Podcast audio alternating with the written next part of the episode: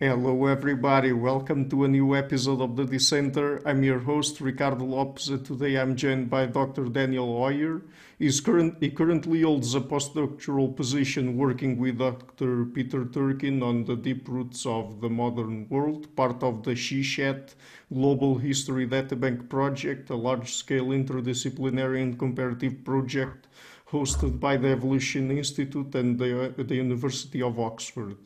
And today we're going to focus on his book, together with Dr. Peter Turchin, Figuring Out the Past, the 3,495 vital statistics that explain world history. So, Dr. Hoyer, thank you a lot for taking the time to come on the show. It's a pleasure to have you on. Yeah, absolutely. Thank you so much for having me. Okay, great. So, I mean, uh, so uh, it's interesting the kind of data you present in the book is it one of its goals to try to uh, perhaps go behind some of the limitations of how history is traditionally done? Mm-hmm.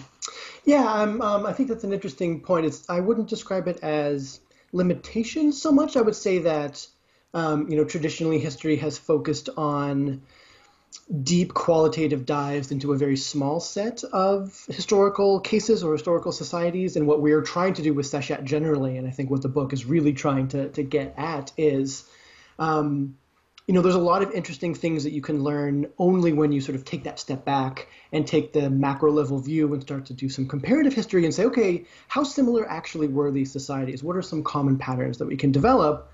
And what we're trying to do in the book, sort of these vital statistics, are some of these actual patterns. Um, you know, so so I try not to say that it's so much a limitation with historical work, more that, you know, being disciplinarily, I think the, the willingness to engage with bigger questions, to engage with larger data sets, that's really what we're trying to do um, with the SESHAT project with Cliodynamics and, and sort of our, our overall work.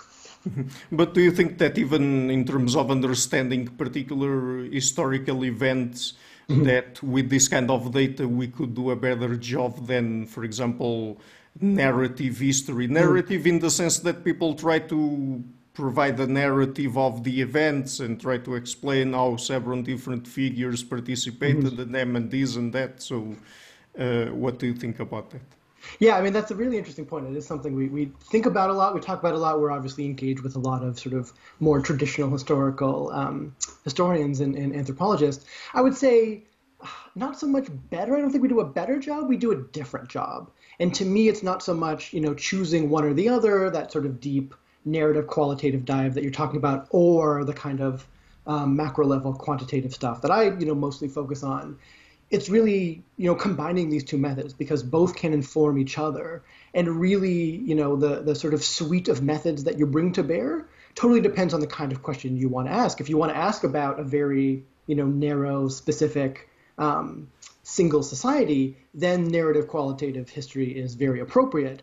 But if you want to ask questions about, you know, general patterns in human history, if you especially want to look at um, causal forces and bringing out sort of what is the main drivers of these historical events, rather than just sort of understanding the the details of the event itself, then I do think you need to bring at least a little bit of this sort of quantitative method. And so it's it's really a matter of, you know, what is your question? What exactly are you trying to get out of? And then you can combine methods in, in interesting ways. Mm-hmm. But in trying to understand these main drivers of history, let's say, of or of particular events or, or periods of time, I mean, there are several different approaches out there in history. Mm-hmm. There are people that focus on particular figures. There are other people that talk about ideas and particular yeah, yeah. uh, cultural phenomenon that were part of that particular society in that mm-hmm. particular period of time. Then there are people that focus more on, let's say, for example, the material, the ecological conditions, and so on. Mm-hmm. so, I mean, do you go along with any of these views or not? Yeah, I mean, this is this is really the I think the the crucial question, and to me, you know, again, it's not so much you know which one's right or which one has the most um, utility in answering these questions. It kind of depends on the question itself. And what I always sort of comes back to for me is a question of scale. And so, at a very micro level scale, yes, these kinds of um, you know, big man or sort of great thinker type histories. I mean, it's not my favorite way of, of doing history, but there is something there. I mean, there are individuals who have um, prominent effects.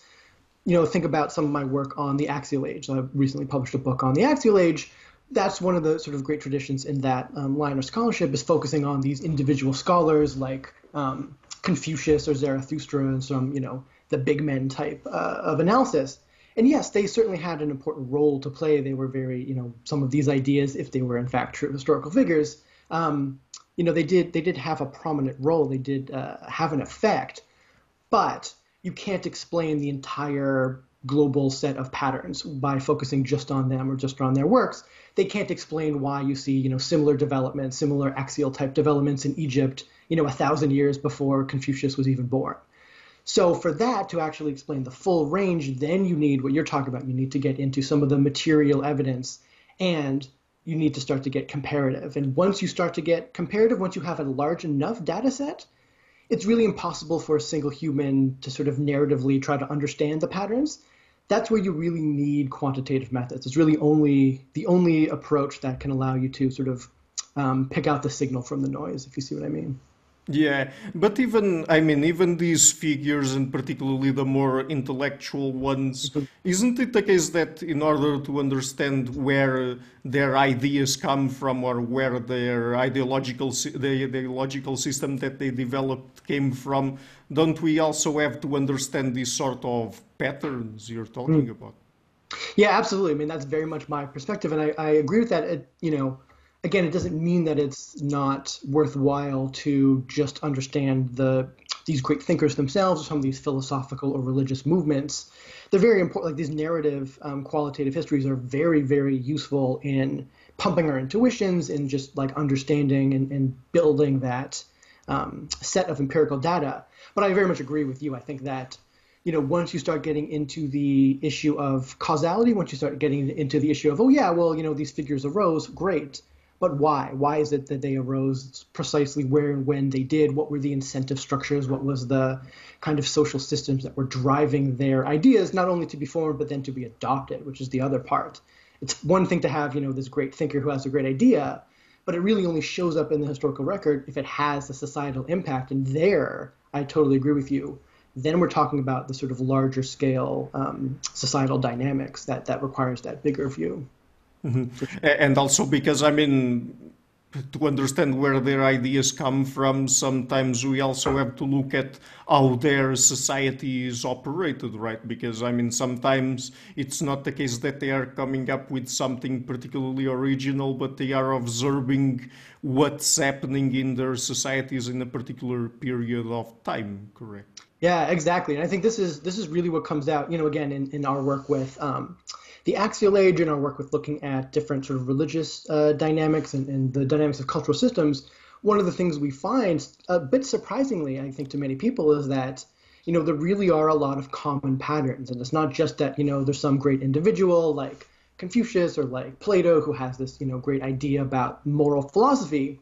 You see similar kinds of ideas about moral philosophy showing up all over the place in different parts of the world at different times and that's this sort of commonality that seems to be this you know um, repeated pattern in human history. So then you start to ask well why? What is actually prompting these things to happen? You know um, uh, old kingdom egypt has nothing to do with spring autumn period china. Like they weren't involved. They were thousands of years apart.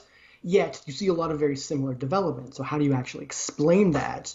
And this is where we get into you know there's a lot of underlying um, dynamics that are going on. There's there's the sort of um, external pressures. There's the sort of competitive um, field that these states are involved in. They are scaling up. They're developing populations. They're developing new types of institutions to sort of manage these larger populations. And along with that, what we see, and this is sort of what, what's come out of our work, is that you also need cultural systems that can sort of keep the whole thing running, the sort of social glue, as we like to call it. And this is why we think you see um, certain kinds of moralizing religion sprout up only after you see sort of um, scaling up of different societies, why you see these kinds of philosophies about universality, about egalitarianism, these kind of axial mo- modern type ideas. well, they do arise in very particular places for very particular reasons. Like that's that seems to be, you know, a, a useful component in maintaining cohesion at scale. Um, is, is what the pattern seems to be showing. Mm-hmm. And that includes the way that societies are organized, right? Because, for example, uh, until the 15th, 16th century, when conquistadors arrived in the Americas, I mean, we can see across the globe different societies popping up in different places that, I mean, they follow certain kinds of trends that are similar across them, and mm-hmm. even societies that were more or less isolated from one another, correct? Yeah, absolutely, and you know, entirely isolated from one another. And this is, you know, the surprising thing. Um, you know, again, to me, it's a matter of of scale and sort of the level of your analysis, and it's not as though, you know, oh, these societies are entirely similar or these societies are entirely unique. Both are true, and that's what's really interesting, and, and sort of need to keep that uh, in mind. You know, earlier work um, we sort of showed again a little bit surprising to us was that, you know, when you when you look about how are we going to characterize what what we call social complexity, like how, how it is that societies are structured, how do they grow, what happens when they fall. It turns out that there's really just a single sort of dimension, a single package of features um, that are common throughout history, throughout the globe, as you say, in East Asia, in Northern Europe, in Africa, in South America, anywhere at any period of time, there seems to be this sort of single common set of factors that characterize um, what it means to be a growing complex society. But at the same time, you know, yes, there's this kind of uniformity or similarity, but if you zoom in at any particular society, the way that these structures manifest is very different. And so, you know, the kinds of um, you know the kinds of religious systems that you find among the um, you know, among the Aztecs or among, um, you know, the Incas in South America are very different in their particulars and the kinds of deities and the kinds of literature that they have than you find in, say, um, Cambodia. But they're doing very similar things, and so to me, it's it's you know, it's it's not sort of either or. It's it's usually and, if if you see what I mean. Right. But do you think we can talk about human universals in terms of the mm. way of the features of each particular society and the ways they organize themselves and perhaps some of the institutions they develop? Because it seems that at least some of them are pretty similar. Yeah, this is, yeah, I know what you mean. This is, it's a very good question. It's, it's tough to answer. Universals, I mean, it has such a, a, terrible history. We don't like to talk about universal laws as though they're set in stone. Um, but at the same time, I think you're right. Like we can't shy away from the fact that empirically, when you do these sort of analyses, when you take this broad view, yeah, you're finding very similar patterns. Um, you know, to me, the way that I, I sort of approach it is the universals, like what what sort of unites us and what is the same all over the globe throughout history have really been the kinds of challenges that human societies face. The challenge of you know maintaining cohesion, the challenge of solving collective action problems at scale, the challenge of you know keeping um, your society kind of intact and functioning while maybe trying to um, institutionalize inequalities uh, or while trying to um, defend yourself against um, you know, scary neighbors. These are the kinds of challenges that really all societies are facing. And, you know, there's not a single way to answer those problems, but there's also not an infinite uh, number of choices. And so this is what we seem to find is that, you know, the, the way that you, for example, um, maintain or, or the way that you solve collective action problems at increasing scale, there's only a very small set of sort of solutions that humans seem capable of producing to do that. It's not always the same, but it's pretty similar. And this is where we get at these kinds of institutional, um, institutionalized kind of hierarchies to keep everything sort of in order. This is why we see similar sorts of religious and, and ritual systems developing all over the world. Seems explained by the fact that, well, all these different societies are, you know, finding similar ways to solve the same kinds of challenges. Mm-hmm.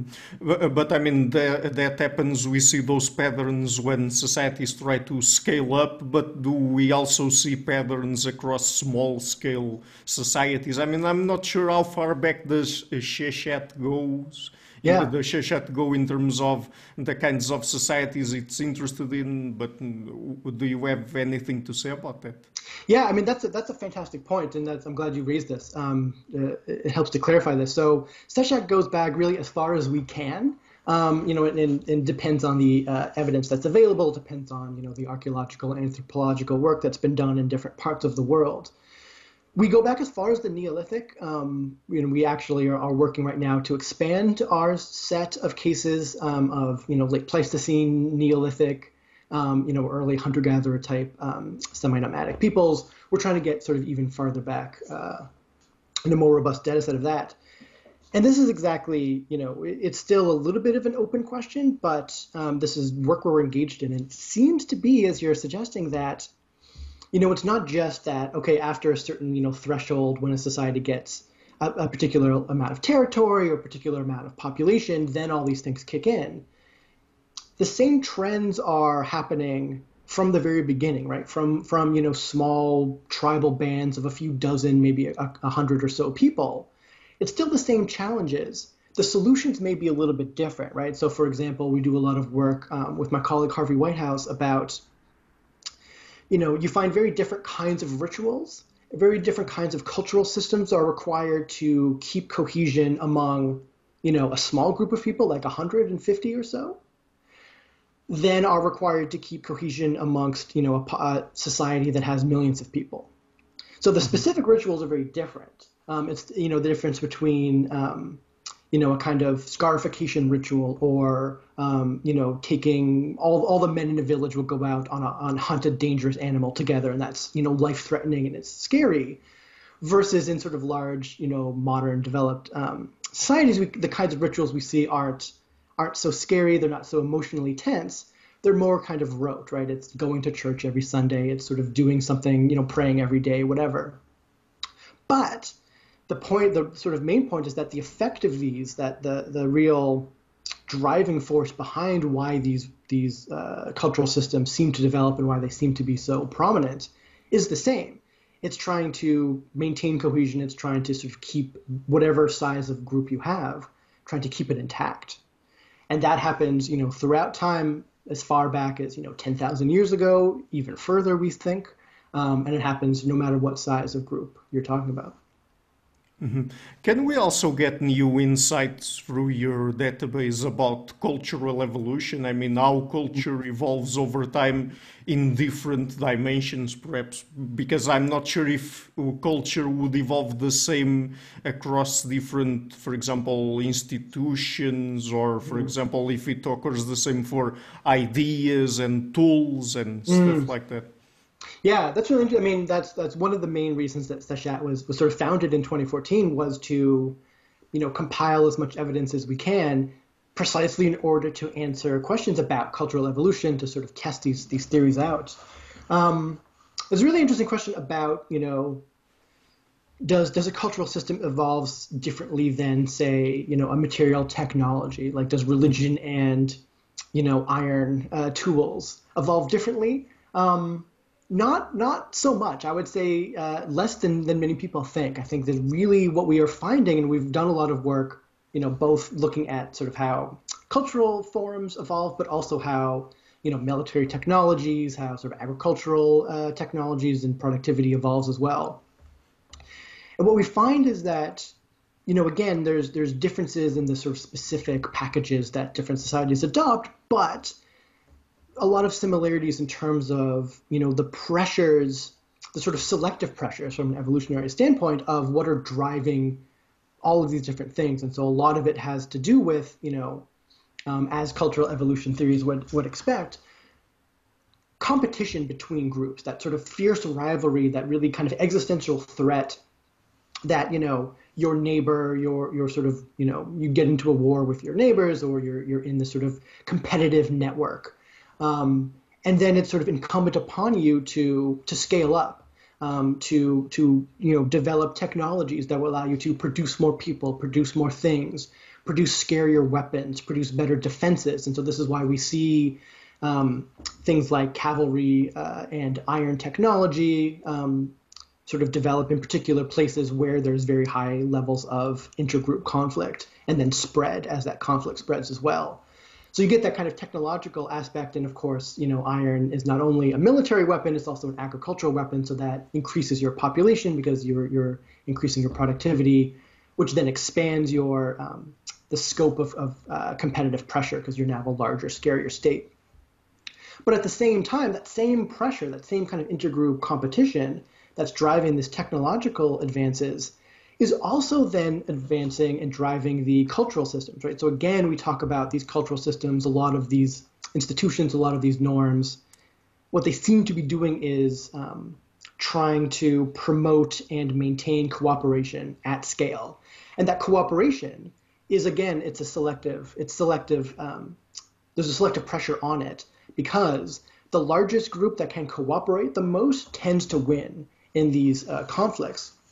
And so it's not just, you know, getting scarier, bigger, more um, badder weaponry and this sort of technology, but it's also the ability to develop these cultural systems that can allow these now growing larger populations to still cooperate against their neighbor, to cooperate in warfare, to cooperate in, in whatever um, needs to happen uh, to maintain that social stability.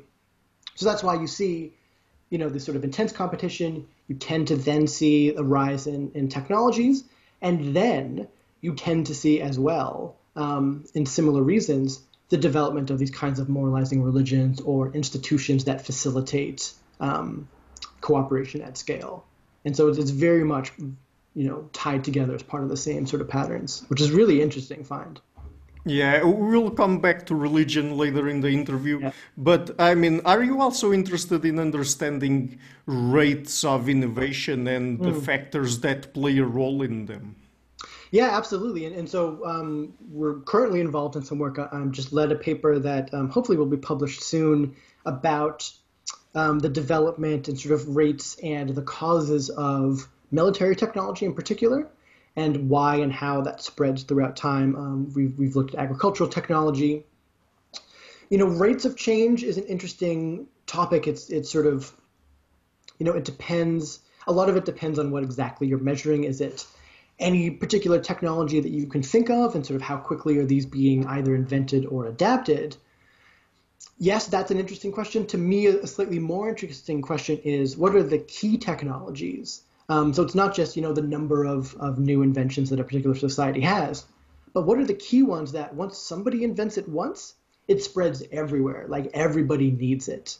Um, you know, iron plows that improve agricultural productivity is one of these things. Like it gets invented a couple different places across Eurasia, but then eventually spreads really everywhere around the world. Like it seems to be one of the things, you know, in the pre-industrial uh, world that you just need to have in order to function cavalry warfare is another one of these things that seems to be, you know, once it once it comes, it gives you such an advantage that everybody else either has to follow suit and invent it themselves or adapt it, um, or they just get trampled, and then the society with it sort of takes over that territory. So one way or another, you know, eventually everybody sort of gets it, and, and that to me is really the interesting, um, the interesting questions.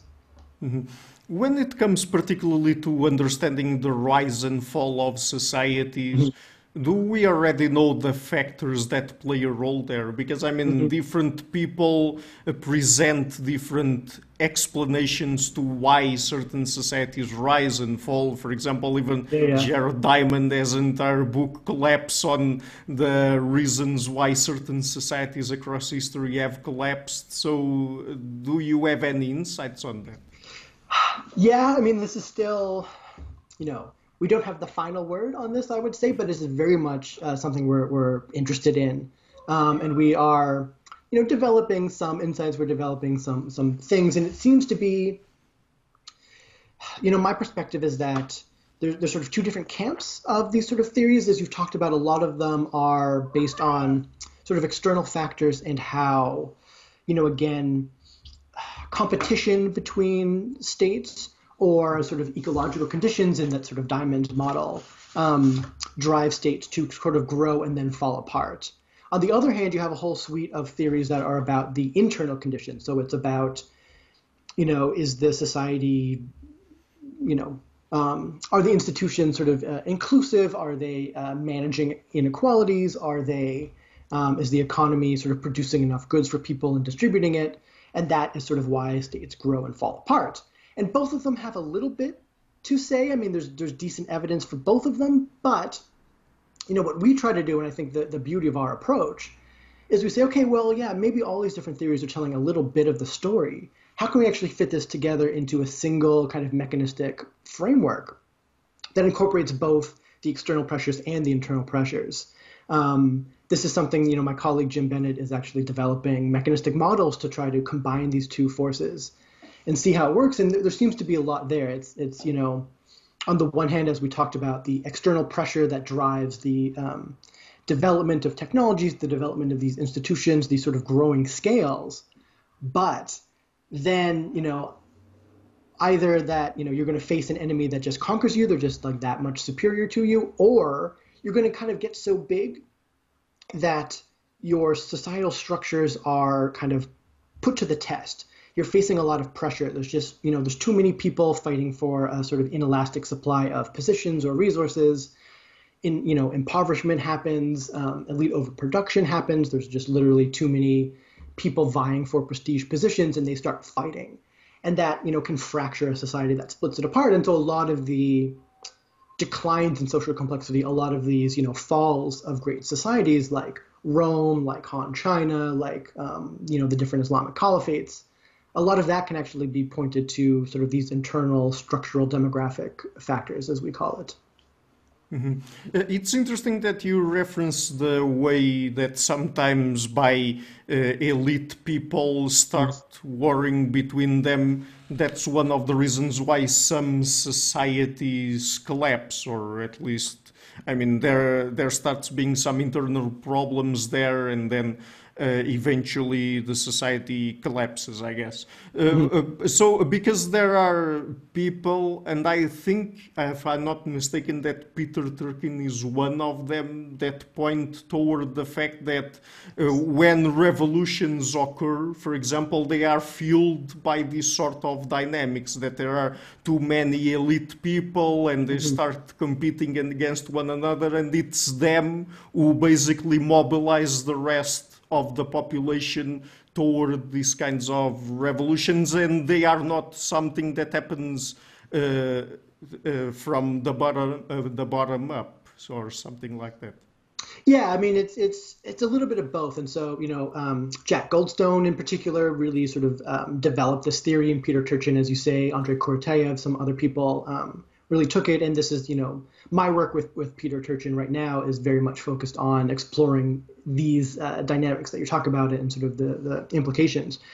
And it's it's a little bit of both. I mean, you know, to me, one of the the sort of central forces that we seem to see is, you know, after a society kind of grows, it has this kind of expansion phase.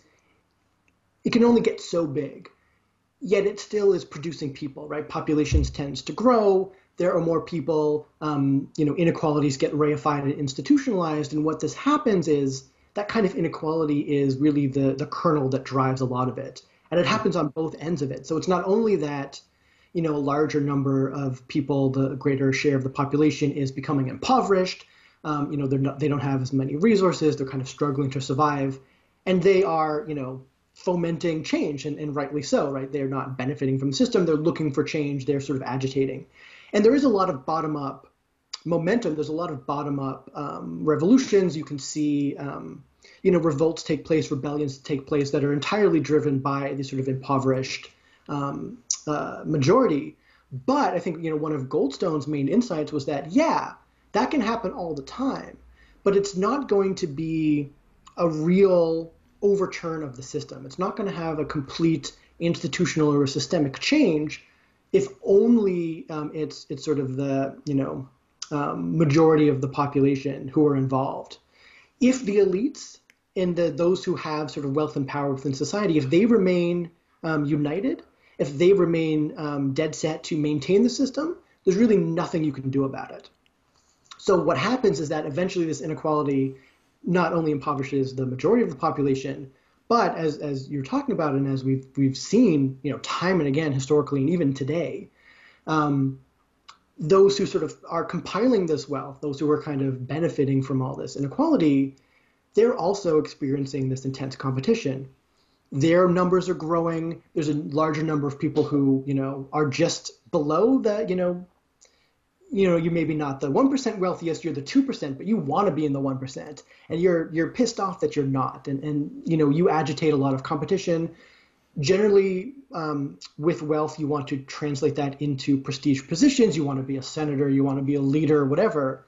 And there's usually a finite number of those. And so the more people who sort of have the wealth and think they deserve one of these positions, the fiercer the competition gets um, over who's going to actually hold these positions. And that is when you see the elite groups themselves start to splinter and faction. And once they're no longer united, then all of this sort of unrest and all of the sort of rebellious um, intentions of the sort of impoverished uh, majority population, now, as you say, now they can be mobilized by the different elite factions. And that's really when you start to see civil war. Um, that's when you start to see real kind of collapse and splitting of societies. Um, you know, sometimes it's, you know, uh, sometimes it's very violent, sometimes it's slightly less violent, sometimes it's, you know, what we would call positive institutional change, sometimes it's just a terrible, you know, disaster and huge loss of life.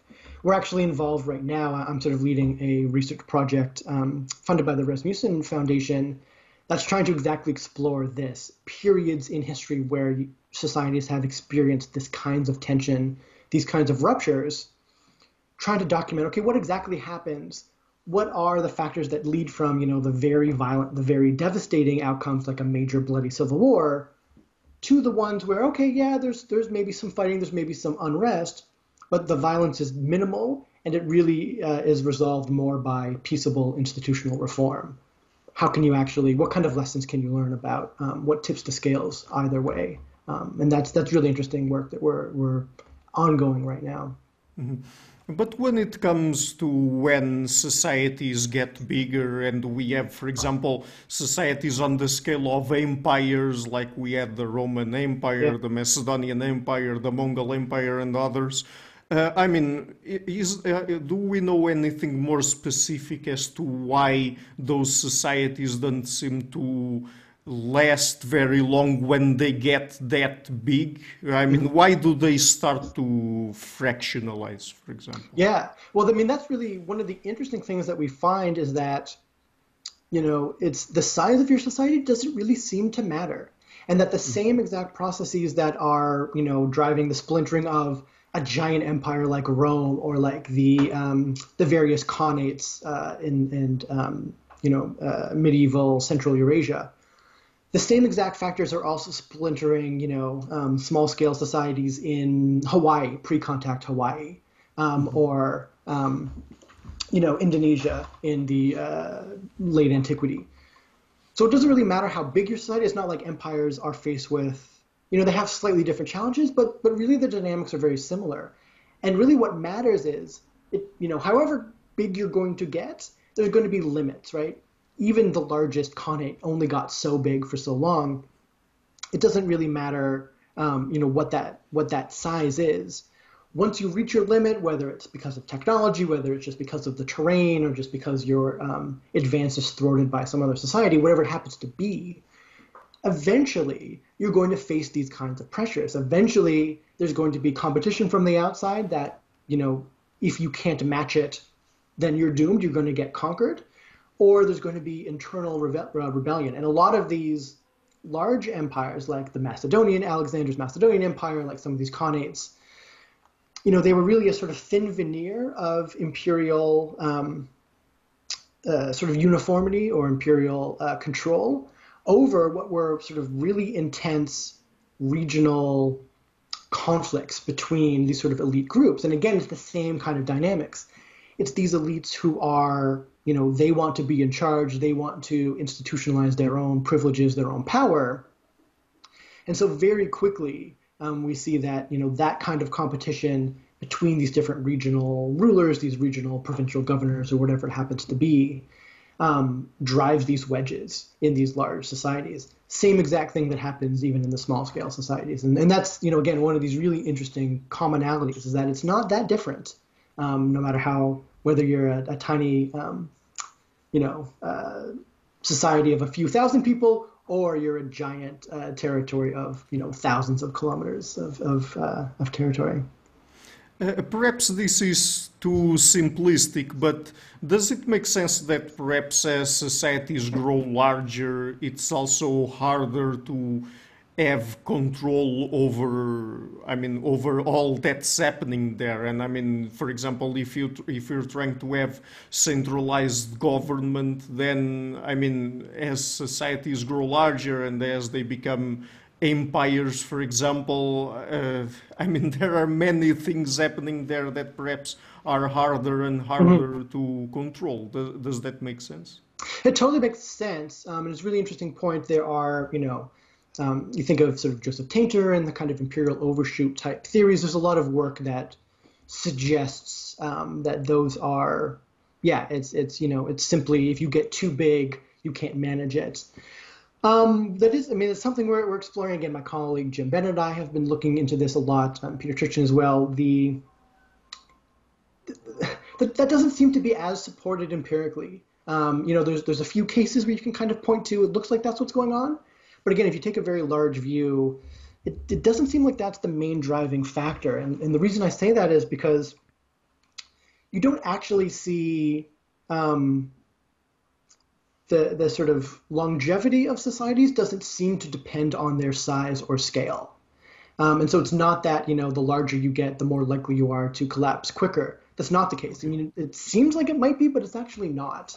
Um, if you if you really sort of look at the durations, if you look at the size of different societies across the globe um, in different time periods.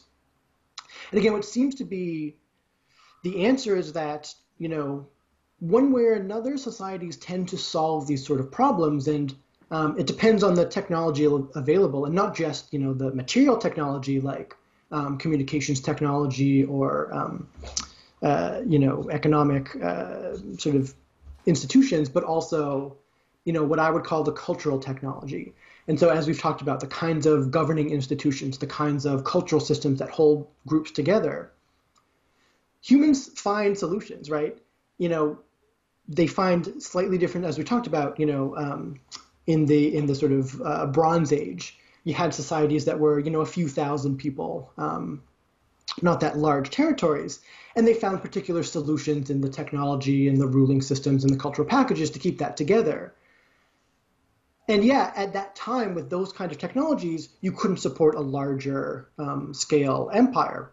But eventually, again, through the kind of cultural evolutionary forces that we're talking about, those technological and, and, sort of cultural ruling packages, those evolve as well.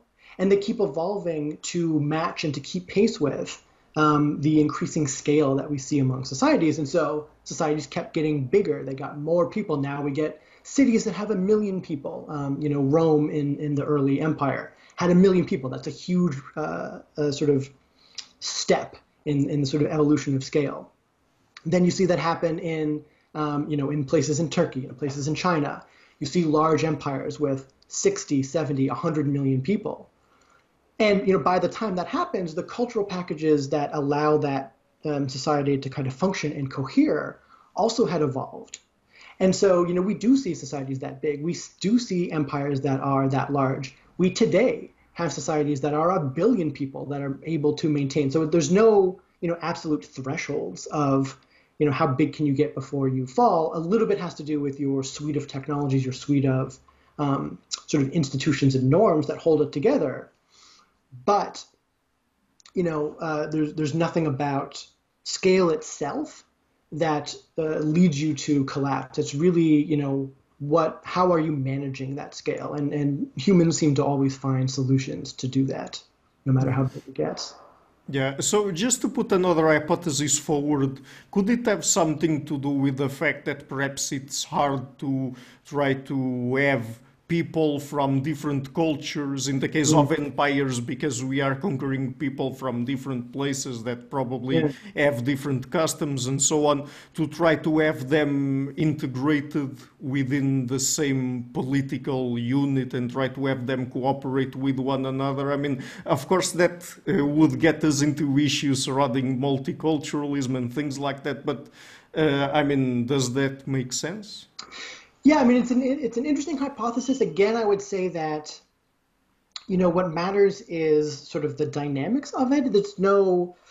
there's no simple single answer of oh yeah you know multicultural um, populations diverse populations are more stable or less stable they're both and this is why you know this is why it, it is really important to have this sort of large scale dynamic viewpoint generally what we see is that you know, again, we, this still requires more more research, but I'd say, you know, preliminarily exploring some of these uh, empirical evidence, some of these cases, while societies are expanding, whether it's the Roman Empire, which was very diverse and multicultural, whether it's the Islamic caliphates, which were sort of known, especially the early medieval caliphates, were kind of famous um, historically for being um, pluralistic, for being kind of open to diversity and managing it.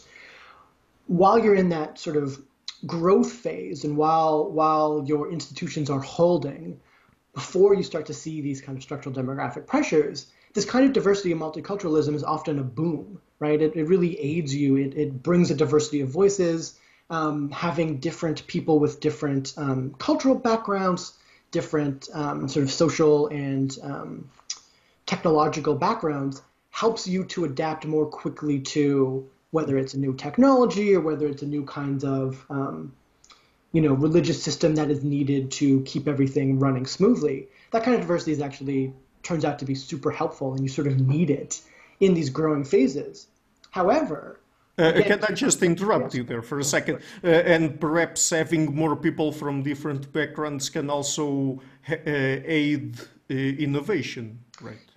Exactly, and this is you know one of the one of the things that we see in, in, in our work exploring the evolution of technology is that you know the total number of people involved, just the number of potential inventors, seems to actually be one of the of the factors that is needed. You just need a lot of you need a large population in order to have enough brains working on problems to come up with solutions. You're absolutely right, and it's not just the number of people, but the the the more if they're if everyone's all thinking the same, they're going to come up with the same solutions to the same problems. You Right. need diversity. I mean, evolutionarily, evolution doesn't happen without variation.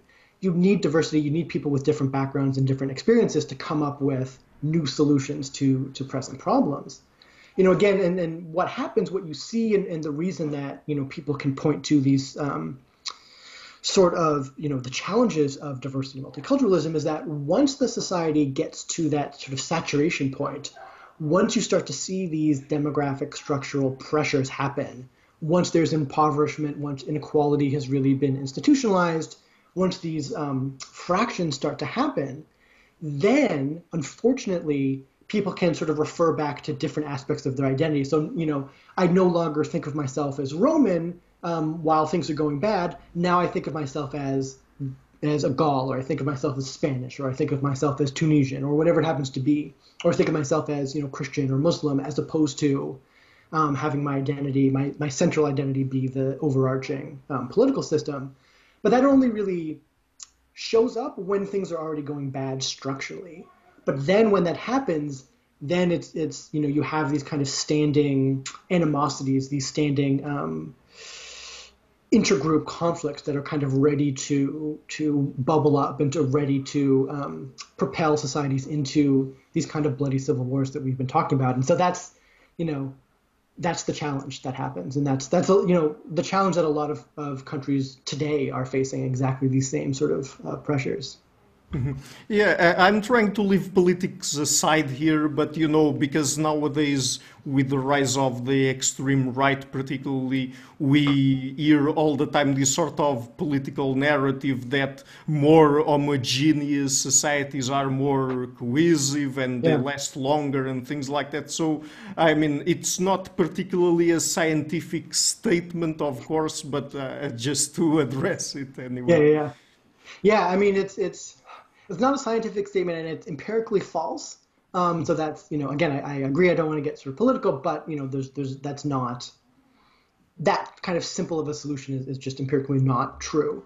Um, but you know again it's it's important not to overlook that yeah you know diversity and having having multiple different types of identity systems um, and and sort of focus uh, loci of identity within a particular society is both a advantage and a challenge. And I think that's why it's so tough, and that's why you have somewhat compelling arguments on both sides, is because there are some things you can point to, and that really the the issue is, you know, to me, the question is always, okay, it's both. It's it's an advantage and it's a challenge. How can we develop systems? How can we sort of develop um, communication strategies that maximize the advantages and minimize the challenges? It's not you know one or the other it's it's trying to get that sort of um, unbalanced uh, uh, system, if you see what I mean. Mm-hmm. And we will come back to this point later in the interview, yeah. but let me now ask you about religion specifically mm. because i mean religion is one of those big topics in history and yeah. different people have different ideas about it and if you listen to the new atheists they look back in history and say that religion was simply a pernicious phenomenon and still is in society but mm. then again uh, i've been talking for example on the show with cognitive scientists of mm. religion and they point toward many different societal and individual benefits religion brings. So, what would be your take on it? Well, I mean, this is again these tough. You know, you're putting me on the on the test here. Um, you know, I, I, do work with a lot. You know, you've had really excellent interviews with a lot of these cognitive um, psychologists and sort of cognitive evolutionary um, scholars. And again, you know, I, I, work with a lot of them. I, I'm definitely on that side, and you know, to me, I mean, first of all, the, the academic question, the scholarly question isn't, you know, is, is religion good or bad? It's why does it arise? And why is it um, what we call a cultural universal? Like, there's really no society historically that you can point to that has no religion or ritual system at all. Like, this is this seems to be something that is necessary for societies right. of any kind of scale to function. And so, you know, from a cultural evolution standpoint, the question really is why, and this is why um, you point to the advantages, um, and this is where you know people like Harvey Whitehouse, Quentin Atkinson, um, David Sloan Wilson, sort of others that that you've talked to, um, you know, really point out some really um, compelling arguments about, you know, again that that sort of evolutionary framework of you need something, humans need something to um, a sort of, of key, a kind of cornerstone that we can identify with, that we can identify others as being one of us, as being part of that in group, that seems to be essential to solving collective action problems, which are, you know, one of the main things that that face humans as a species. Um, and religion just happens to be really good at uh, establishing that kind of group identity and therefore solving collective action problems. So, I mean, that's the best explanation for why it happens and why religions persist and then you can you know get into the details of different kinds of religions and why they develop at different types of scale and this is some of the work that we do. On the other hand again you know just because there is an advantage just because there's a clear evolutionary um, incentive to have these type of systems doesn't mean that they don't come with um, some nasty side effects. And you know as we talked about some of the nasty side effects are you know, collective action and cooperation are great. You know, societies need to cooperate. The problem is that cooperation is often against others. And so, you know, yeah, your in group is doing great, you know, you're you're all working together.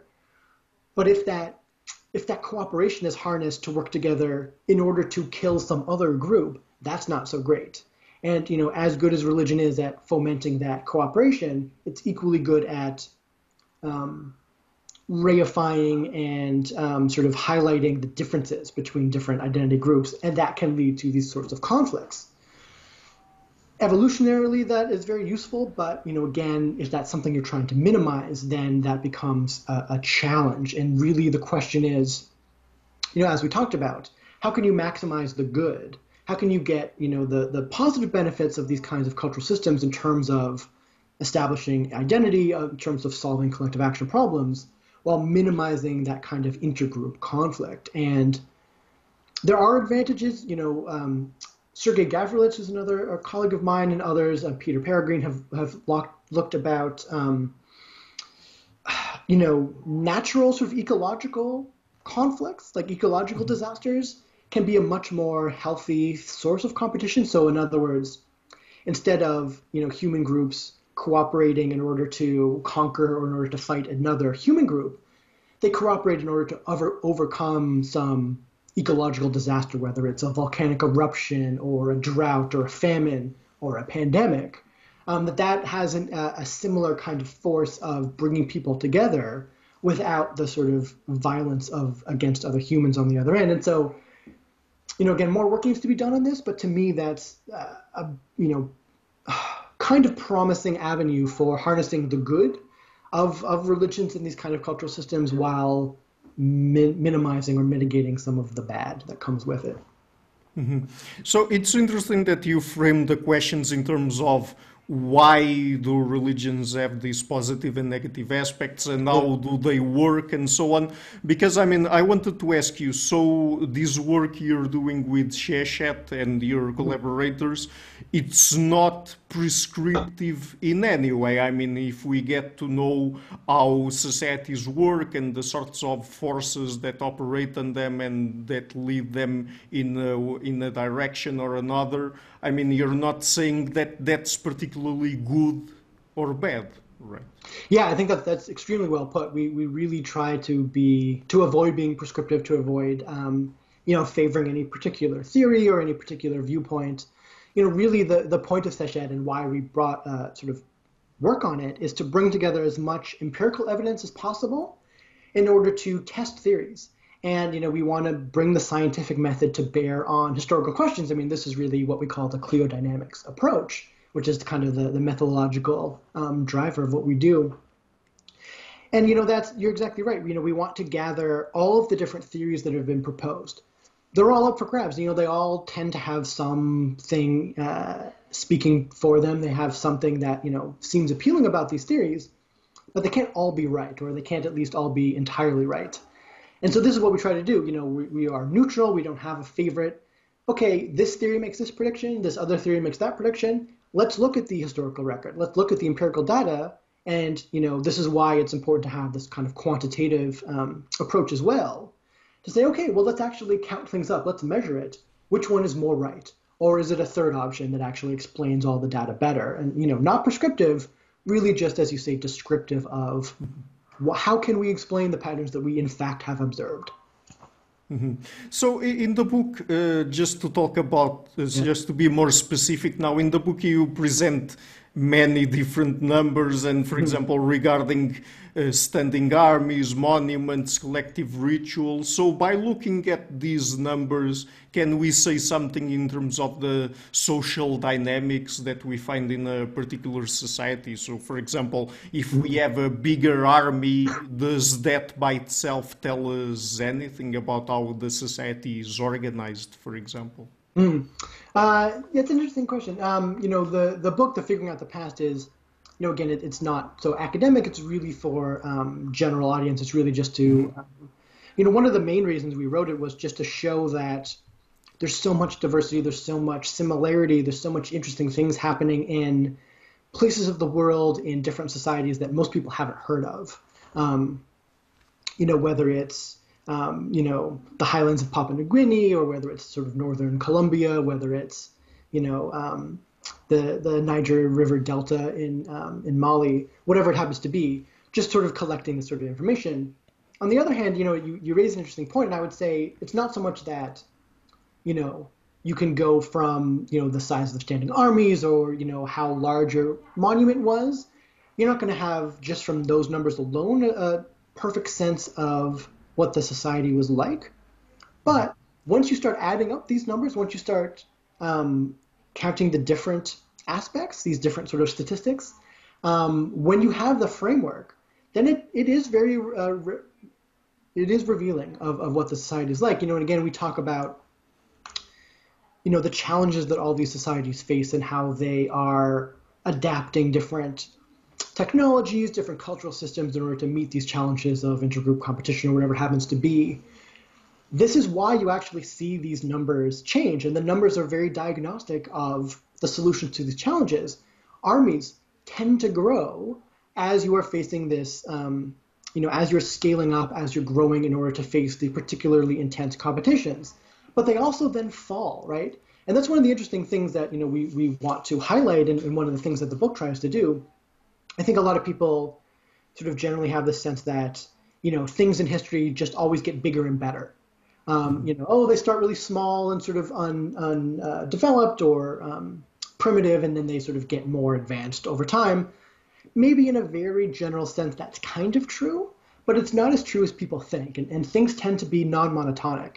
There's really important drops. There's important differences in, in the dynamics, and so yeah, standing armies tend to grow with competition, but they don't only grow; they also go down as a society wins out, as these large empires basically conquer the competitive field, they don't need as large standing armies anymore. You actually see competition, you see conflict um, minimize.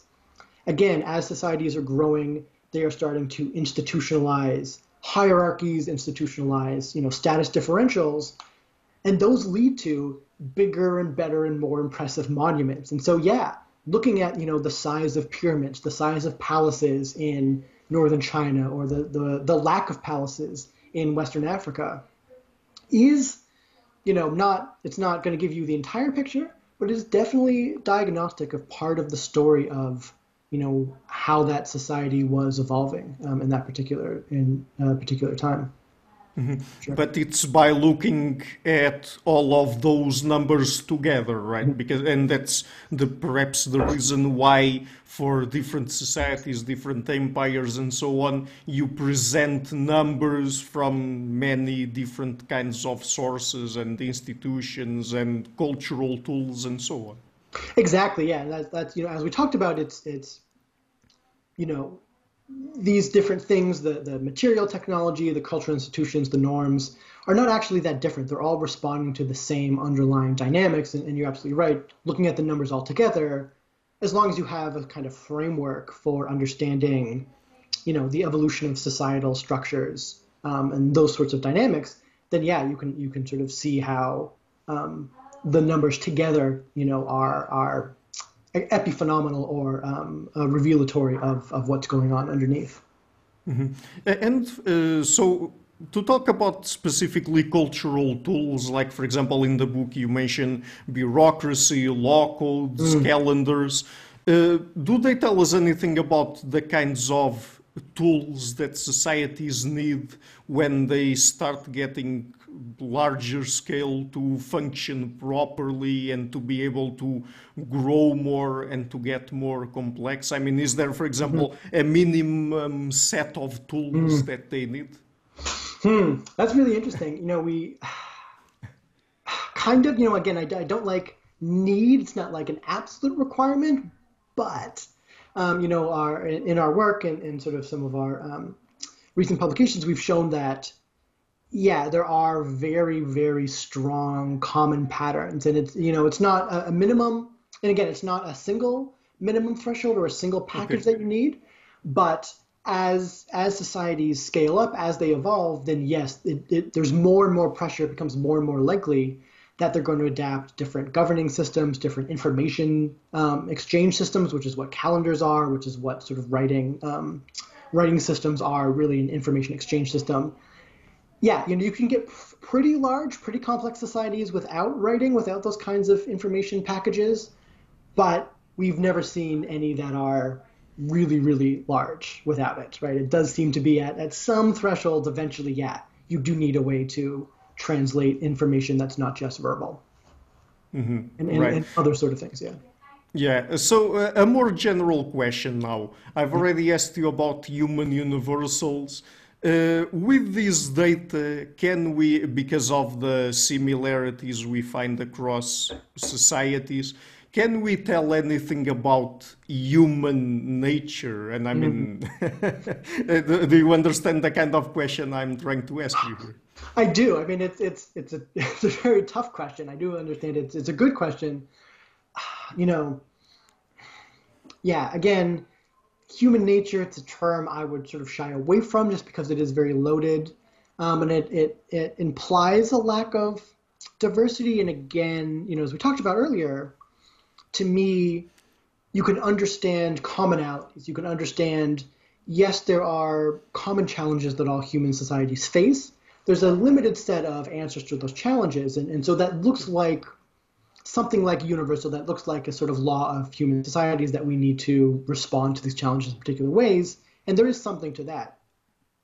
But at the same time, that doesn't preclude the fact that, you know, the specific manifestations of how these um, challenges, how these religions, how these governing institutions are put together, allows for a huge range of diversity. And so, human societies at the same time are all exactly the same and each entirely different. And that's that's tricky and that's a little bit of an unfair answer, but you know honestly that is I do think that it is both. Both of those things happen at the same time and that's conceptually how we sort of need to reframe our thinking around this. Mm-hmm. So I have a couple final questions just before we go. Mm-hmm. Um, we've been talking about mostly historical events, but with your data, mm. can it help us understand contemporary events? Yeah, I mean, this is the million dollar question. And as I talked about, you know, um, the project that I'm currently sort of leading and, and um, focused on is exactly this, is trying to, you know, catalog cases from history about, you know, what happens, what are, what are the pressures that societies face, how do they respond to them, whether it's, you know, responding poorly and leading to collapse, or how do they respond well. And, you know, not you know, the, the first goal is just to understand what happened in the past. But as you say, the, the sort of longer term goal and the subsidiary uh, idea here is that we can learn lessons. Understanding what happened in societies that are facing particular challenges can help us understand how we are responding and why we are societies today are responding to very similar sort of challenges. Mm-hmm. Um, and you know, this can also maybe give hints to what's going to happen down the road, or how can we how can we you know maybe shift shift the scales of of what happens. Mm-hmm. Yeah, and that was the other question I was going to ask you. Can we make any predictions yeah. about the future?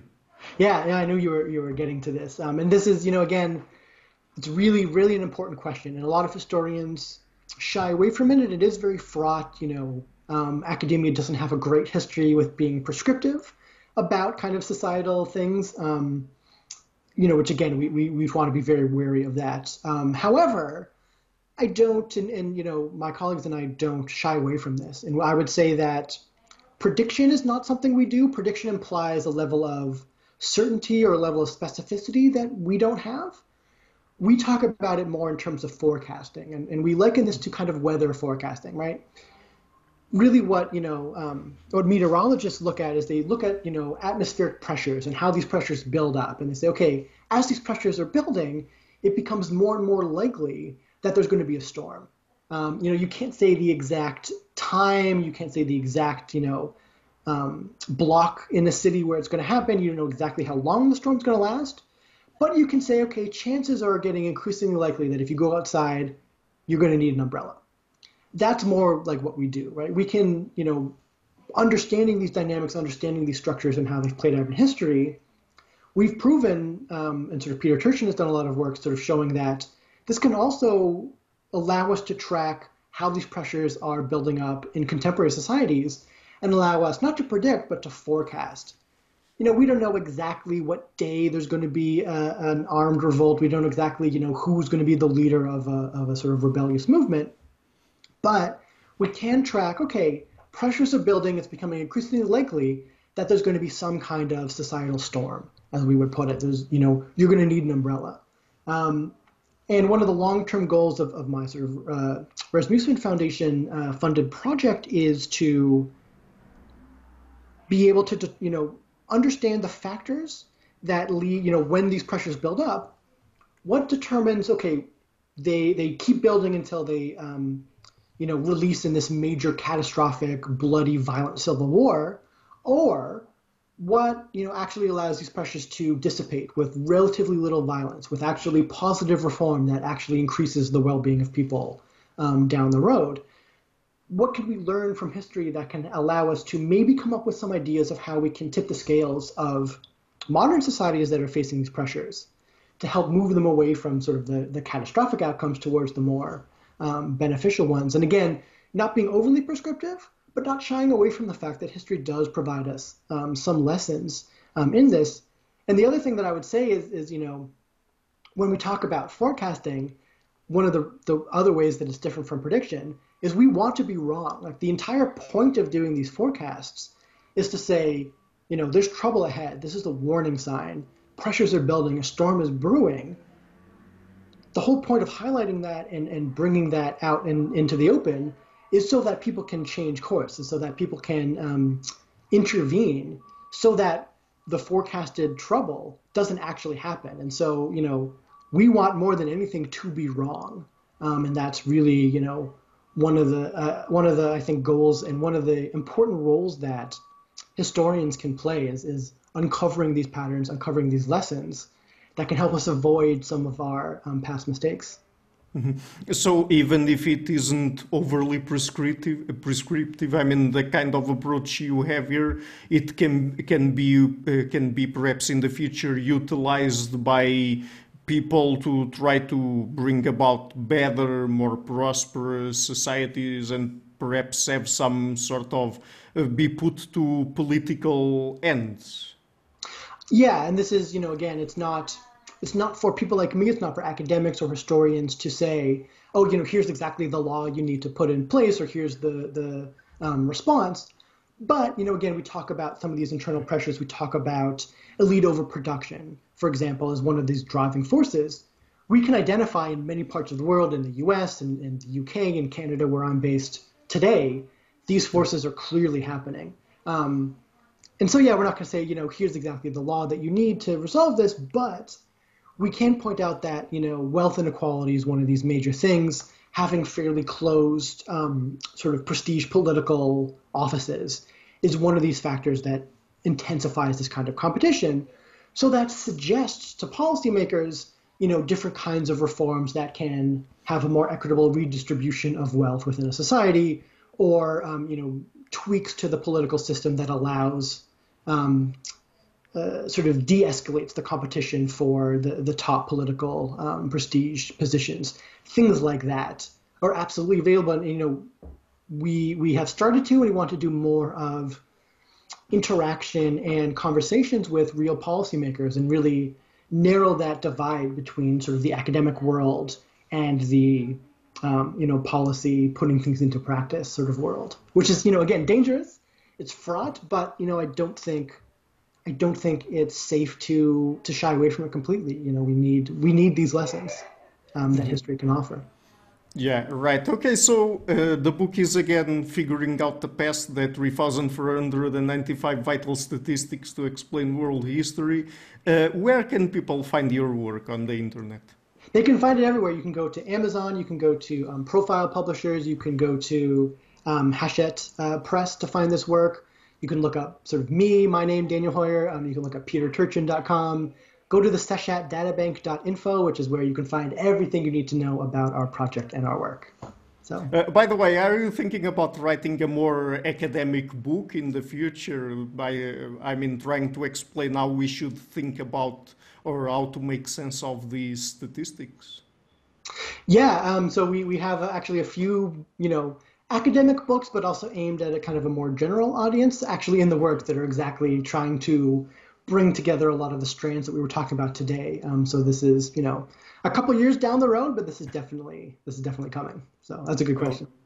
Yeah. Okay. So, and I hope to have you on the show again oh, when sure. those sure. books are out. Uh, and thank you for taking the time to come on the show. It's been a real pleasure to talk to you. Yeah. Great conversation. Thanks so much for having me. Uh, hello, everybody. Thank you for watching this interview until the end. So it is thanks to people like you that the show has been running for such a long time, more than three years now. And I would like to ask you to please pay a visit to my Patreon page and to consider making a pledge there. If you prefer PayPal, you can also find links to it in the description box of the interview. Otherwise, and if you like what I'm doing, please share the interview, leave a like, hit the subscription button, and comment on it. This show is brought to you by Enlites, learning and development done differently. Check their website at enlites.com. I would also like to give a huge thank you to my main patrons and PayPal supporters, Karin Lietzcke, and Blanchett, Pereira Larsen Lau Guerrero, Francis Ford, Hans Frederick Sunder, Ricardo Vladimiro, Craig Healy, Adam Castle, Olaf Alex, Jonathan Wiesel, Jacob Klinkby, Matthew Whiting, Bernardo Wolf, Tim Hollis, Henry Kalenius, John Connors, Paulina Barron, Philip Forrest Connelly, Jerry Mueller, Herbert Gintis, Rutger Bosch, Bo Weingard, Becker Newberger Goldstein, Dan Demetriou, Robert Windegar, Rui Inácio, Arthur Coe, Zup, Marco Neves, Colin Holbrook, Susan Pinker, Thomas Trumbull, Bernardo Seixas, Pablo Santurbano, Simon Columbus, Jorge Espinha, Phil Kavanagh, Corey Clark, Mark Blythe, Roberto Inguanzo, Michael Stormir, Eric Neumann, Samuel Andreev, Tiago Nunes, Bernard Ugni, Alexander Dunbauer, Omari Hickson, Fergal Cusson, Evan Bodrenko, Ala Herzog, Don Ross, Jonathan Librand, Oslam Bullet, Nathan Nguyen, Stanton T, Samuel Correa, Eric Hines, Mark Smith, J.W., João Eira, Tom Hummel, David Sloan Wilson, Yacila Dez Araújo, Eden Solan, Romain Roach, Dmitry Grigoriev, Diego Londoño Correa, Tom Roth, Yannick Punter, Adana Rusmani, Charlotte Bliss, Miran B, Nicole Barbaro, Adam Hunt, Pavel Ostazewski, Max Bailby, Nelek Bach, Catherine and Patrick Tobin, Al Ortiz, Guy Madison, Gary G. Elman, my producers, Isar Webb, Jim Frank, Lucas Stafiniak, Ian Gilligan, Sergio Codriano, Luís Caetano, Tom Vanagdam, Curtis Dixon, João Linhares, Benedict Mueller, Vega Guidi, Sardas France, and Niruban Balachandran, and my executive producers, Michelle Rugieski, Rosie, James Pratt, and Matthew Lavender. Thank you for all.